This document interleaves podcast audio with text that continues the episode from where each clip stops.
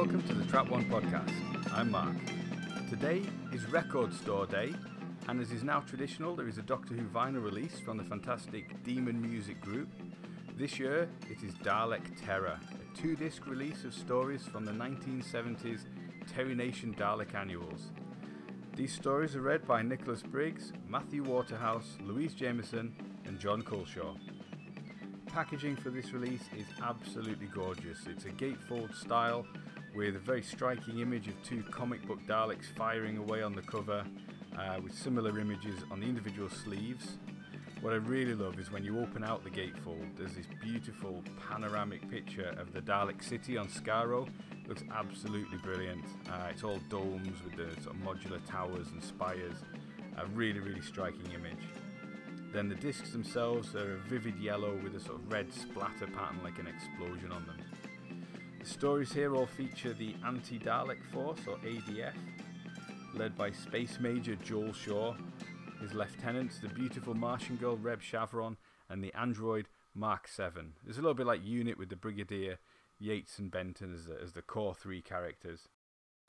The stories that feature on these discs are Dalek Task Force, Exterminate, Exterminate, Exterminate, Blockade, and Nightmare, along with a few of the features that came in the annual, giving you some information about the Daleks and their, their history and culture.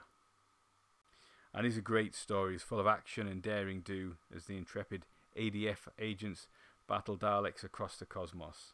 Uh, you might remember more recently the ADF crop up in one of the brilliant books of Doctor Who from the 11th Doctor's era. I think Mark Gatiss styled an article about Victory of the Daleks as an ADF report. And then even more recently, the character of Mark 7 has found new life in the Big Finish 10th Doctor Dalek Universe series, where he's played by Joe Sims. Um, except now he's working for the Space Security Service from the Daleks Master Plan rather than the ADF. So these stories were previously released with others on CD over the first two volumes of Dalek Audio Annuals. I've spoken to Denise Sutton and Denise and Lawrence Sutcliffe about these stories. Uh, so the first story that we get on the discs is Terror Task Force. Oh yes.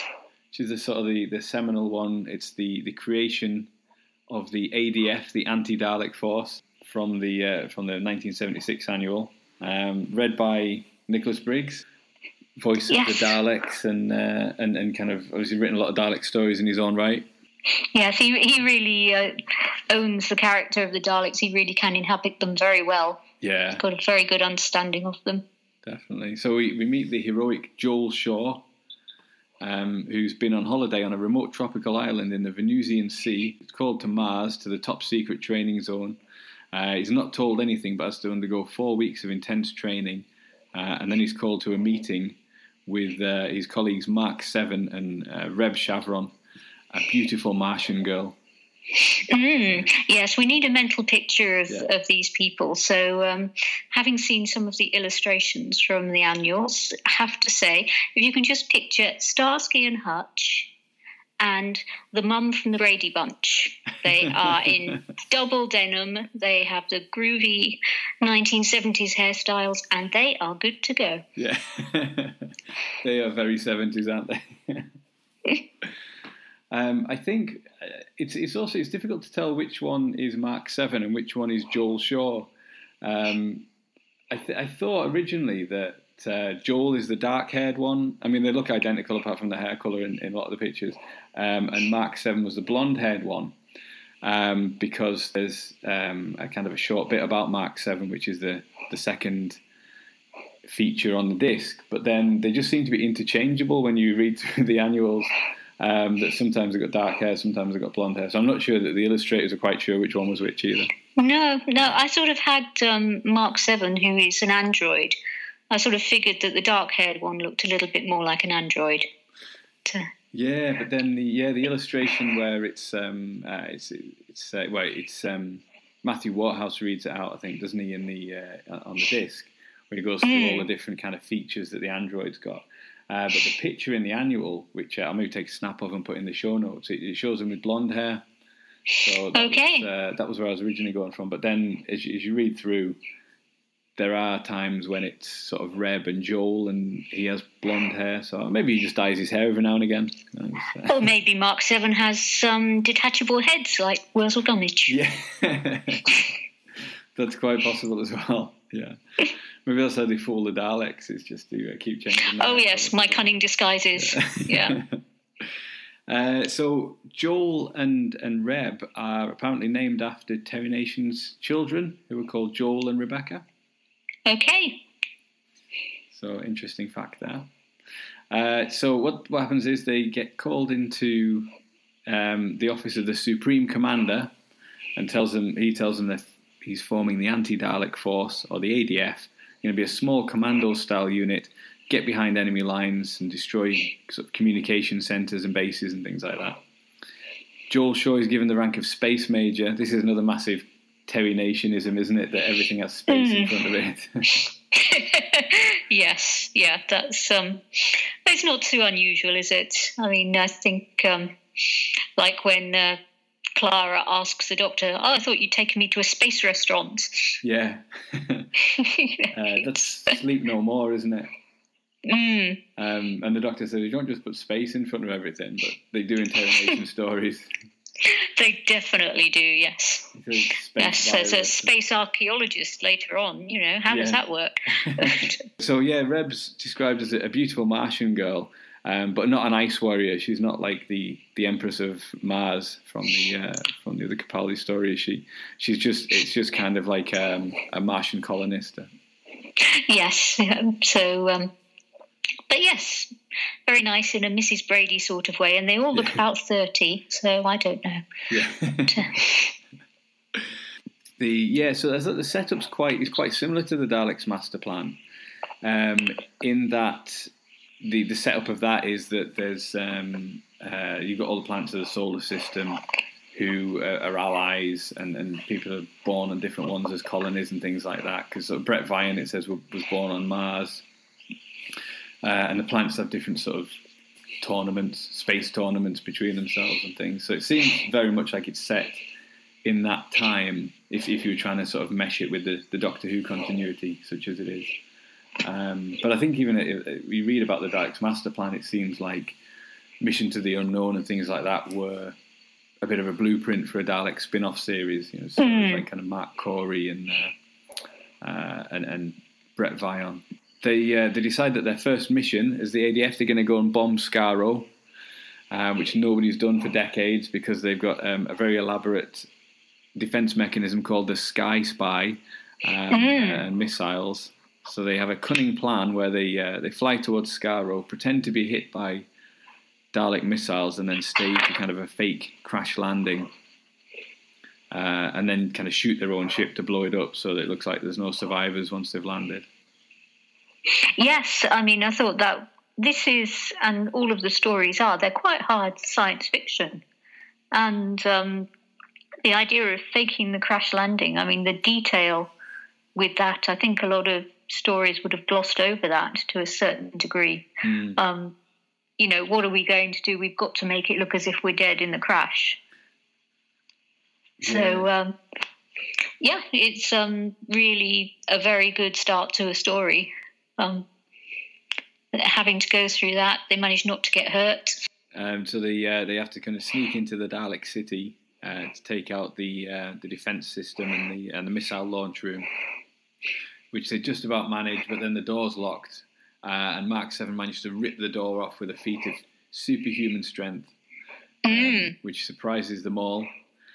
Um, and then they blow up the uh, the, the Sky Spy uh, mm. But then they're mm. captured by loads of Daleks, and um, Reb is tortured until the bomb the bombing run actually starts, uh, and then in the in the chaos they manage to escape. Um, but on the way out, Mark Seven, in attacking some Daleks, gets hit and killed. Yes, because at the time, um, despite his slightly strange name, they haven't figured out that he's not human. Yeah, uh, so the twist at the end is uh, he walks back in alive and, uh, and reveals that he's an android. Although he thinks that they know that all along, don't they? Because uh, mm-hmm. all the way they talk about how, how unusually calm he is and, and measured and everything like that, and then we see sort of feats of superhuman strength, and he says he's a Mark Seven totally humanoid robot.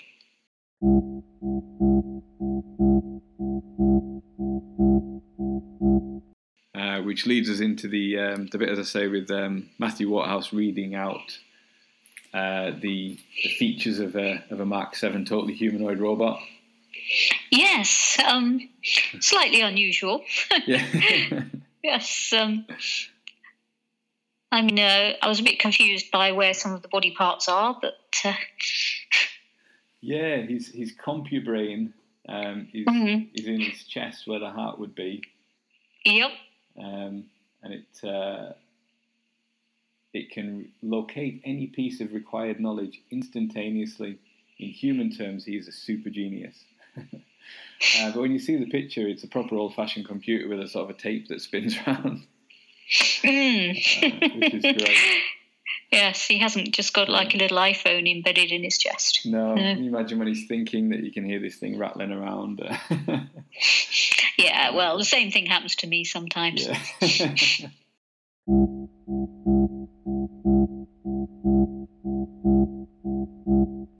then the next story we get is called Exterminate, Exterminate, Exterminate. Yes. So they get a distress signal. Uh, which leads them to the planet Omegon, Mm. uh, recently survived an attack by the Daleks. And this one's read by Louise Jameson, who I think was chosen because she was the companion uh, sort of in 1976, 1977, when these uh, annuals came out. Uh, and didn't really get to meet the Daleks either on screen, so uh, No, uh, no, she didn't. quite nice to uh, to kind of give her that, that experience as well. Although I'm sure she's met them on Big Finish in the meantime. I, I'm sure she has, yes, and uh, probably did them some quite extreme damage as well. In fact, Energy of the Daleks, yeah, she met them in that story, which um, I did a podcast with Lawrence about last year. Uh, I'll put a link in the show notes to that one. Uh, so yeah, they've uh, they find some survivors uh, from the attack on Omegon. Um, they're just some some men who kind of they're a bit injured, but not too bad. Um, but Joel Shaw, space major, is immediately suspicious because they're not very badly injured, and they're not surprised to see the ADF there. Yes, yeah, it's um, set up that uh, yes, these aren't they're not all they appear to be. Yeah, they've um, they say that some people uh, some people tried to escape from the Dalek attack, going to the mines, but they've never gone to look for them or anything like that. So uh, it's, it's all a bit suspicious. So they they decide to go off and try and find them.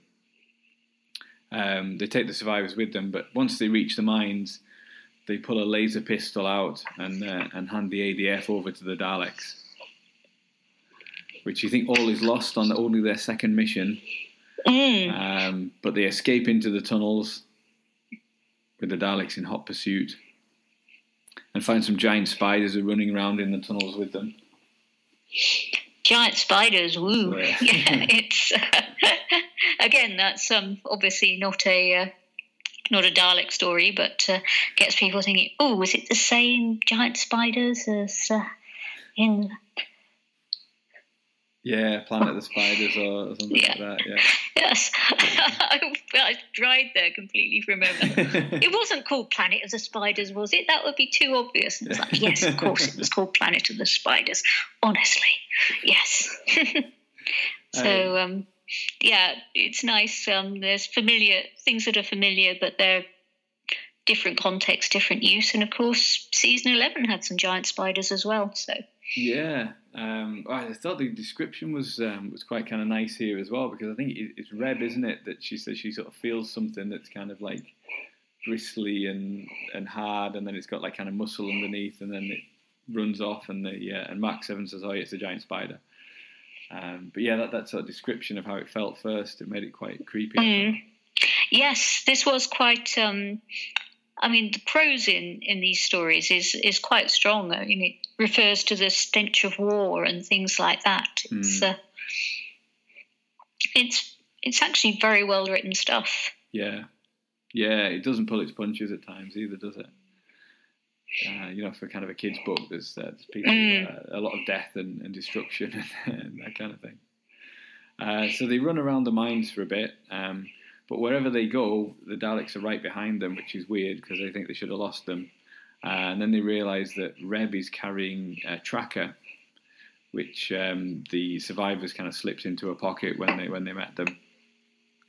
So the uh, Mark Seven puts it on the back of a spider, which then off, Mm. and, uh, and the Daleks uh, follow the spider instead and fall down a huge shaft because they're going too fast to see it, which is a good image. The giant spider's leaping over the chasm and the Daleks just plunging down it, uh, which is quite like the Daleks, isn't it? Um, the idea of sort of chasms and things. There's that long sequence in the first Dalek story where everybody's got to jump over the the chasm. Mm, yes. And um, Daleks do fall down big shafts sometimes, like in Dalek Invasion of Earth and uh, in the Dalek films as well. Yeah. Occupational hazard. Mm. That's Uh, why they had to learn to fly. Yeah. uh, so once they uh, once they've done that, they, they get back out of the mines and um, they think we'll go and find the rest of the colonists because they're probably being held hostage, and that's why the men that they met um, betrayed them and, and sort of sold them out to the Daleks. Uh, but they, they find some Daleks have got a huge bomb which they sort of carry out onto a road uh, and then loudly say, "Well, we're going to just give up on looking for the ADF. We're just going to leave the planet, set off this huge bomb, and destroy the planet instead." Because they've destroyed the ADF ship as well, haven't they? That um, Yes. that was there, so there's no escape for them. And the bomb is made of crantinium, the hardest metal in the universe, so they can't break into it and defuse it or anything like that. All seems lost. Until Mark 7 figures out that it's magnetic. Yeah, he remembers that crantinium is magnetic, so uh, he runs off to the Dalek ship and sticks the bomb to it. And then when it takes off and the Daleks detonate it, uh, it blows up the Dalek ship instead. Which is a really nice description of the explosion. I thought when they say they could see it from from our solar system, that the explosion was so huge, uh, and they still feel the blast as well, don't they, on the on the planet? Mm. uh, even though the explosion's in space. So it kind of gives a sense of scale. So yeah, another exciting adventure for the ADF. Yes, and they got out of there with. Uh, well, somebody came to pick them up, didn't they, at the end? So they still got home for their tea all right. Yeah, um, and they don't even. They, they, at the end, is sort of like they uh, they sort of celebrate for a second, and then they go, "But we've got a war to fight. Come on, let's go. Mm. Let's uh, let's let's get someone to come and pick us up." Straight back into the action.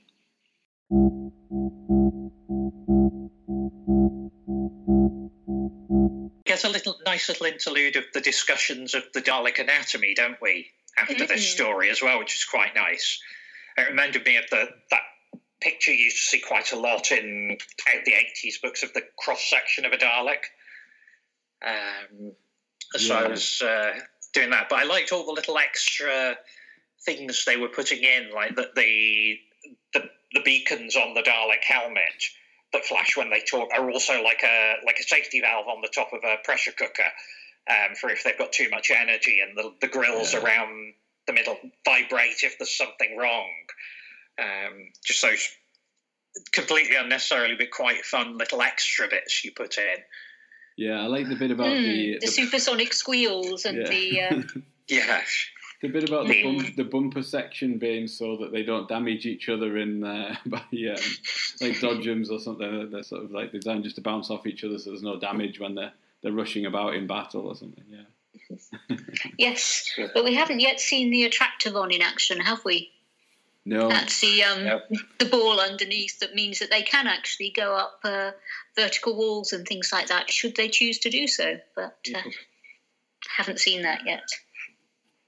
And lots of manual dexterity in their suckers, don't forget. Yeah. Yeah, some nice stuff for kids in there though, because uh, like you say, the the idea that the lights on top discharge excess energy, and if that doesn't happen, that they their heads would blow up and things.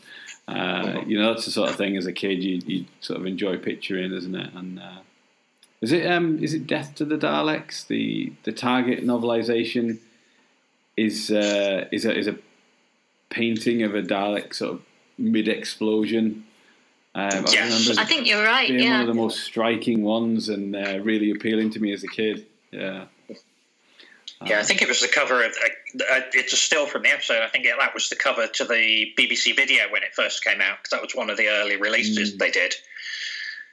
Um, Yeah, it was yeah, of the it's- first I it's- saw. I think the Exxilons have, have just done something. They rolled a big rock onto it or something. They've done. It's a bit like the Ewoks taking out the Scout Walkers in Return of the Jedi. The Exxilons have suddenly managed to drop something on a Dalek and uh, and make it explode.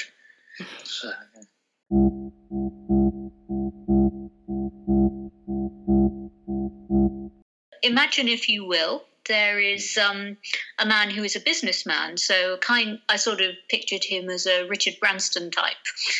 Um, and uh, he's finding himself on the outskirts of a black hole and there's dalek ships around as well. So great balls of fire he says and damn it if he doesn't just go through right through that black hole on the other side of which there is a planet on which he crashes and uh, when he wakes up, he finds there's these mysterious alien creatures poking about with him. What are they doing? Well, they're um. It takes him a while to figure it out because he's in a bit of a bad way after the crash. But he figures out that they are actually working to cure him, working to repair his damaged leg and uh, make him feel better. He watches them close his wounds and things like that and um, then he picks up his gun and realizes that it's actually been customized so that it fits more snugly into his hand and it's more streamlined and it's generally a nicer piece of kit. And then when he goes back to his ship, he finds that that has been totally pimped out as well. And um, it's got a frictionless surface like liquid mercury, which put me in mind of the um, disaster area stunt ship from the uh, restaurant at the end of the universe, which was, of course, a mother of a mover, as Ford Prefect said as well. But the little creatures themselves, I mean, you sent me an illustration and it looked like a monkey in John Lennon glasses. Yeah. I sort of imagined them a bit as, um, you know, the little bitey aliens in Galaxy Quest.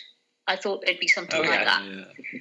you know that was how i pictured them before i saw the illustration but unfortunately um, dalek ships arrive on the planet as well and get similarly tricked out so he takes off and naffs off back through the black hole and uh, the daleks follow him and um, he manages to take out he thinks he's taken out all of them and he's laughing hysterically as he goes through the massive G forces and his force field gradually disintegrates as he suffers the onslaught of the Dalek firepower.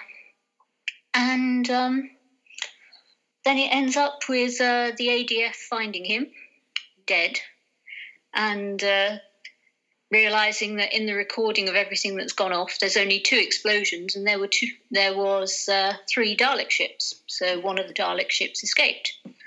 Um, so yeah, like you say, another unresolved cliffhanger. Yeah. But yes, I mean it's interesting. You have these stories from a single point of view of an adult human being, not an especially nice one. He's concerned about money in front of everything else, and uh, but yeah, it's an interesting, interesting story, and I do like the idea of the aliens that just fix all your crap for you. Yeah. I mean, we could do with we could do with some of those, couldn't we?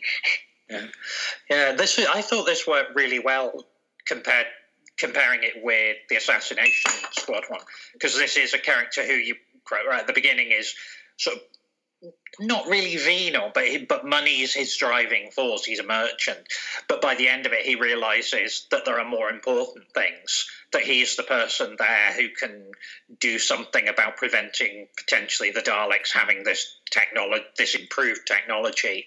So he sacrifices himself for that, um, and has uh, something of a sort of heroic, noble end when compared with the assassin in the Hmm. previous story, who's who is willing to kill for money, and because he he remains true to that, he he ultimately dies in the story, and that's what happened to him. Well, he, it's not even that he dies; he gets sort of tricked into the Daleks believing that he is their actual target and being Mm. whisked off uh, to to have uh, to be plunged in Yeah. in unspeakable ways. He's going to learn exactly how flexible those plunges are. that was a nice twist, actually. Yeah. yeah, um, but I really I really enjoyed Blockade. Um, yes. that was pro- of the first three. That was probably my favourite uh, as a, as a story. Yeah, and I think uh, like you, you're right. It is a good moral that uh, killing Daleks is far more important than the accumulation of wealth. Uh, I think that's a good. Um, it's a good lesson to teach kids. So, Yeah. So, That's it. Yeah, there's uh, there's not much explanation, isn't there? uh, there of the of the aliens or why they're there or why they just help anybody that crash lands and uh, you know, like you say, they um, they don't just repair the ship; they they massively soup it up. Um, they even improve the firepower and uh, and everything else. Um, the, it slightly reminded me of, and I haven't read these since I was a little, but one of the Chronicles of Narnia, isn't there, where somebody arrives in Narnia and I can't quite remember what happens. There's some, it's something to do with the um, the uh, the lamppost that's there, and um, they realise that it can they can replicate things or that it can repair things or something like that. And they have the same sort of idea when they arrive that they could use Narnia uh, or Narnian magic to uh, to make themselves wealthy in the real world. I think uh, that kind of yeah felt like it had vague echoes of that anyway. yeah, is there not something where somebody sort of fills their pockets with stuff, and when they come back the other way, they're all turned into leaves and something like that? That feels familiar. Yeah, I think there is. There's Yeah. something like that, isn't it? Yeah. But, Yeah. Um, the, They the did- first thought is is how that it can, um, you know, how it can benefit them materially. Yeah. Yeah, they did remind me of something as well. And again, like you know, I can't quite put my finger on it, but they're they're sort of they're for the more for the younger listeners perhaps out there. They're they're a bit like the house elves in Harry Potter. So they just sort of go about and they do their business in the background. Or I don't know if you remember um, the Jim Henson Fraggle Rock Oh, the doozers, the little Oh, construction yeah. guys who just go along and they fix stuff, um, and they don't really ask for anything. They just do that um, in the background. Uh, so, oh, I've got the song in my head now.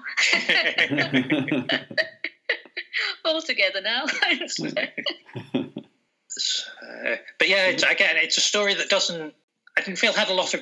None of them do really, but none, didn't have a lot of depth to it. But it was an Mm. interesting character study, I think. Blockade about this guy and, and the way he, he he's probably the only person who genuinely goes through a massive change across the story.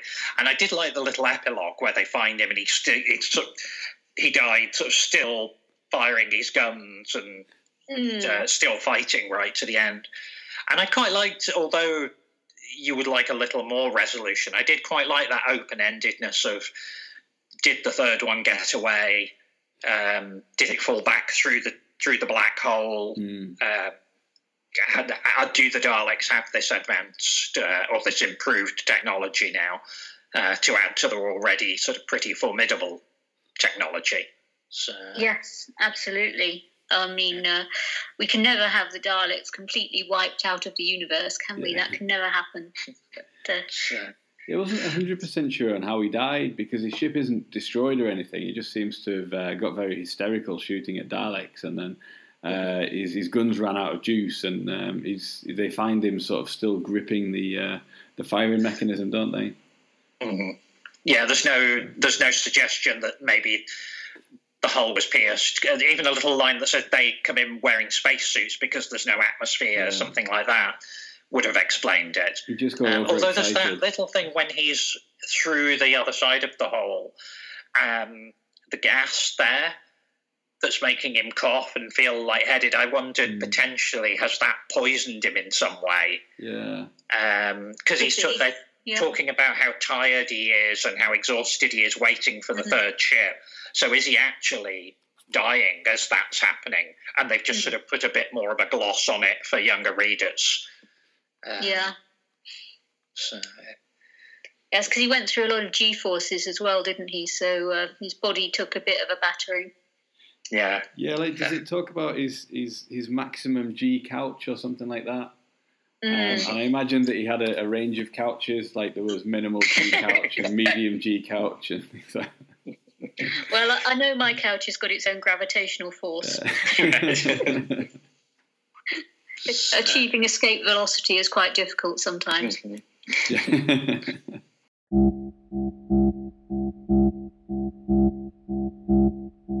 Louise Jameson uh, well, and Nick Briggs doing the, the voice of the Daleks, uh, where it's sort of human and Dalek history side by side. Mm. Um, and uh, you realise that the Daleks are responsible for some. Uh, it's quite um, Britain centric, though, isn't it? It is a bit, yeah. Year 42, London first formed. Yeah. Daleks up to no good that year as well, you know, and um, Daleks causing the Black Death and the Great Fire of London. Yeah, and the sinking of the Titanic. Yeah. mm. uh, but it ends very ominously because they, they go up to sort of the 1970s and then they say 1976, uh, and the Dalek bit just doesn't say anything as if as if there's something in the offing. Mm. Well, punk. Were Daleks responsible for punk? Quite possibly. Or yeah. um, or the drought that happened that year, or. Uh, who knows? Yeah. Or there was a uh, invasion of ladybirds as well. Massive population explosion of ladybirds. Ah. Was that caused by the Daleks? They were probably some kind of Dalek drone, weren't they? uh, yeah, because they've got maybe they are. They've got spot, um, spots on their wings, haven't they? Yeah, and they've got a hard outer shell. Yeah. Mm. Mystery solved. Yeah. There we are. Then that's what the Daleks were up to in 1976. Yeah.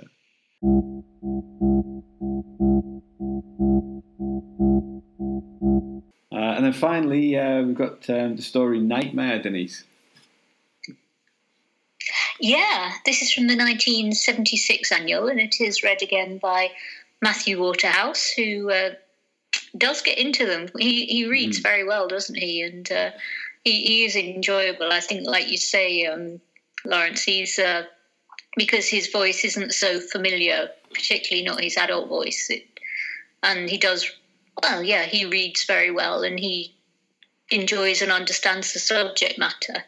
And um, so, yes, it's the ADF and it's Joel Shaw, and they have just rescued Gil Tranter, um, who has been on an ADF reconnaissance mission but has been missing for a month and has just been picked up in a space life raft.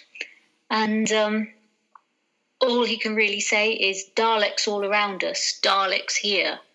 And so the doctor, not that doctor, the physician who's treating him, um, wants to use a drug, well, has a drug called Psychotron. And that's the only way that they can get them to calm him to calm down enough to actually say what has happened to him and why he's so terrified. And uh, Joel Shaw basically orders him to use it. So he has the injection and he tells a story about landing on this horrible planet with oozing sulfur pools and he says he's inhaling evil with every breath and um, so it goes on he uh, explores this scary place where there's horrible creatures in the air and there's swamps and it feels like there's things living under there because he can see the little movements, but he can't actually see the creatures themselves. And he's this terrible foreboding, but there's a light ahead, and he follows the light, and he comes to this temple, but he the sense of evil is even stronger, and he says, and so he says it's a temple of death, and he goes into there he finds some Daleks there, which perhaps isn't a big surprise but, under the circumstances. But um, he he under a sheet he finds the bodies of his dead crew who have been killed out in space, but the Daleks somehow have taken their corpses down to this planet, and um, surprisingly, I mean, he passes out and when he wakes up, he finds that one of his dead crewmates is awake and staring at him with hatred in his eyes. And um, what is happening is that the Daleks have found a way of implanting Dalek brains into human beings. and um, they have been doing this for a long time. They've been doing this for 10 years. So you've got a major infiltration problem there. I mean, that's. Uh, it's quite this is cliffhanger, isn't it? it's, uh, yeah. They've had chance to get to positions of power like, I don't know, Prime Minister or President of the United States. Yeah. yeah, as a couple of totally random examples. Yes. surely, surely they would be much more effective if uh, if that was the case. Yeah, I suppose they would have some kind of efficiency that would be perceptible at some level. Yeah. Unless the operation went horribly um, wrong, yeah. Yeah, I thought. Um, But yes, I mean, that's uh, quite a horrible theme, and I suppose in a way it's kind of been touched on in Doctor Who a little bit in recent years. I mean, you had the hybrid in um, the Daleks Take Manhattan, mm, and then, of course, from the Asylum of the Daleks onwards, you get um, corpses that are reanimated. Yeah, the- They are, in fact, agents of the Daleks with the little eye stalk that comes out of their forehead at some point eventually, um, for some reason. And uh, yeah. so, um, but yes, that was a very scary thought, and I suppose for the target readership of this story, I suppose you would think, well, yeah, I've got a school teacher that I don't like, who's a bit of a horrible, cruel person. Perhaps he's really a Dalek. yeah. You can sort of imagine planting those seeds of ideas, you know, a strict uncle or a nasty school teacher, they're really a Dalek. Yeah. Uh, this was my favourite of the of all the stories. Um, I really like the way Matthew Waterhouse read it, but it really made me think of sort of the H.P. Lovecraft sort of things, um, sort of in the mountains of madness, at the mountains of madness, and uh, Shadow over Innsmouth. The way they that the story describes this temple, and really the those sort of the, the robed figures that we never get to really learn about felt like sort of mm. cultists and mm. things like that. And then people, there's a touch of invasion of the body snatchers that you might meet people, and are they the person you know, or are they have they been taken over? And you do get sort of a bit like um, the original 1950s movie of Invasion of the Body Snatchers with Kevin McCarthy running along the streets, sort of saying they're screaming that they're here, they're here you kind of that's the way that story ends is that, that they're everywhere they've been here for ages I, I actually thought that was for kids i think that was quite a scary story potentially Yeah, yeah, definitely. And uh, I hadn't thought of that uh, parallel with the um, body snatchers idea, but yeah, yeah, very much. Um, Yeah. And, think- um, and that that reminds me what you said about the hooded figures. That was what made me think about, you know, could they be the invisible inhabitants of Spiridon? Because Yeah. Mm. sounded like um, quite a hostile planet, but. Uh, Matthew Waterhouse reads it in a kind of uh, almost like a sepulchral whisper at times. mm, Um, uh, he really reads it with relish, doesn't he? As, especially as it just gets creepier and creepier.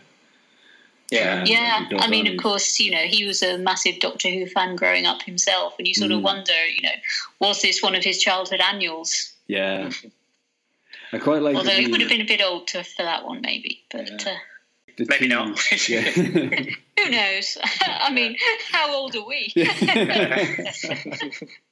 so i think for a reader that nightmare really gave them something to get their teeth into um, something like the hostages it's, it's really short as a reader that you, there's not a lot you can do with it Mm. Um, but I, th- I think this one it, there was a lot of don't know something about the language of it felt that it, it, it really helped the reader. That one are they all do you know Mark? Are they all written by Terry Nation or are they are they farmed out to other writers? The stories. I think it's one of those things where it's not fully known, but my understanding is that especially the ADF stories were based on um, the Dalek TV series that he tried to pitch. I think pitched to the BBC and then pitched to American networks.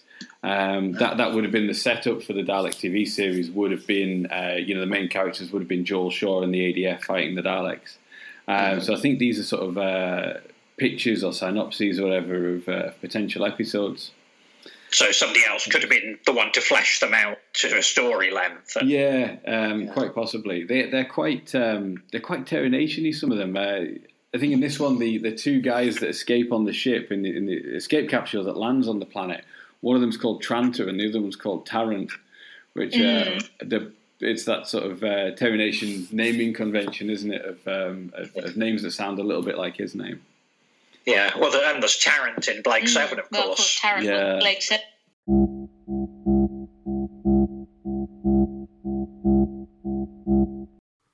Thank you very much for listening to this Trap One podcast.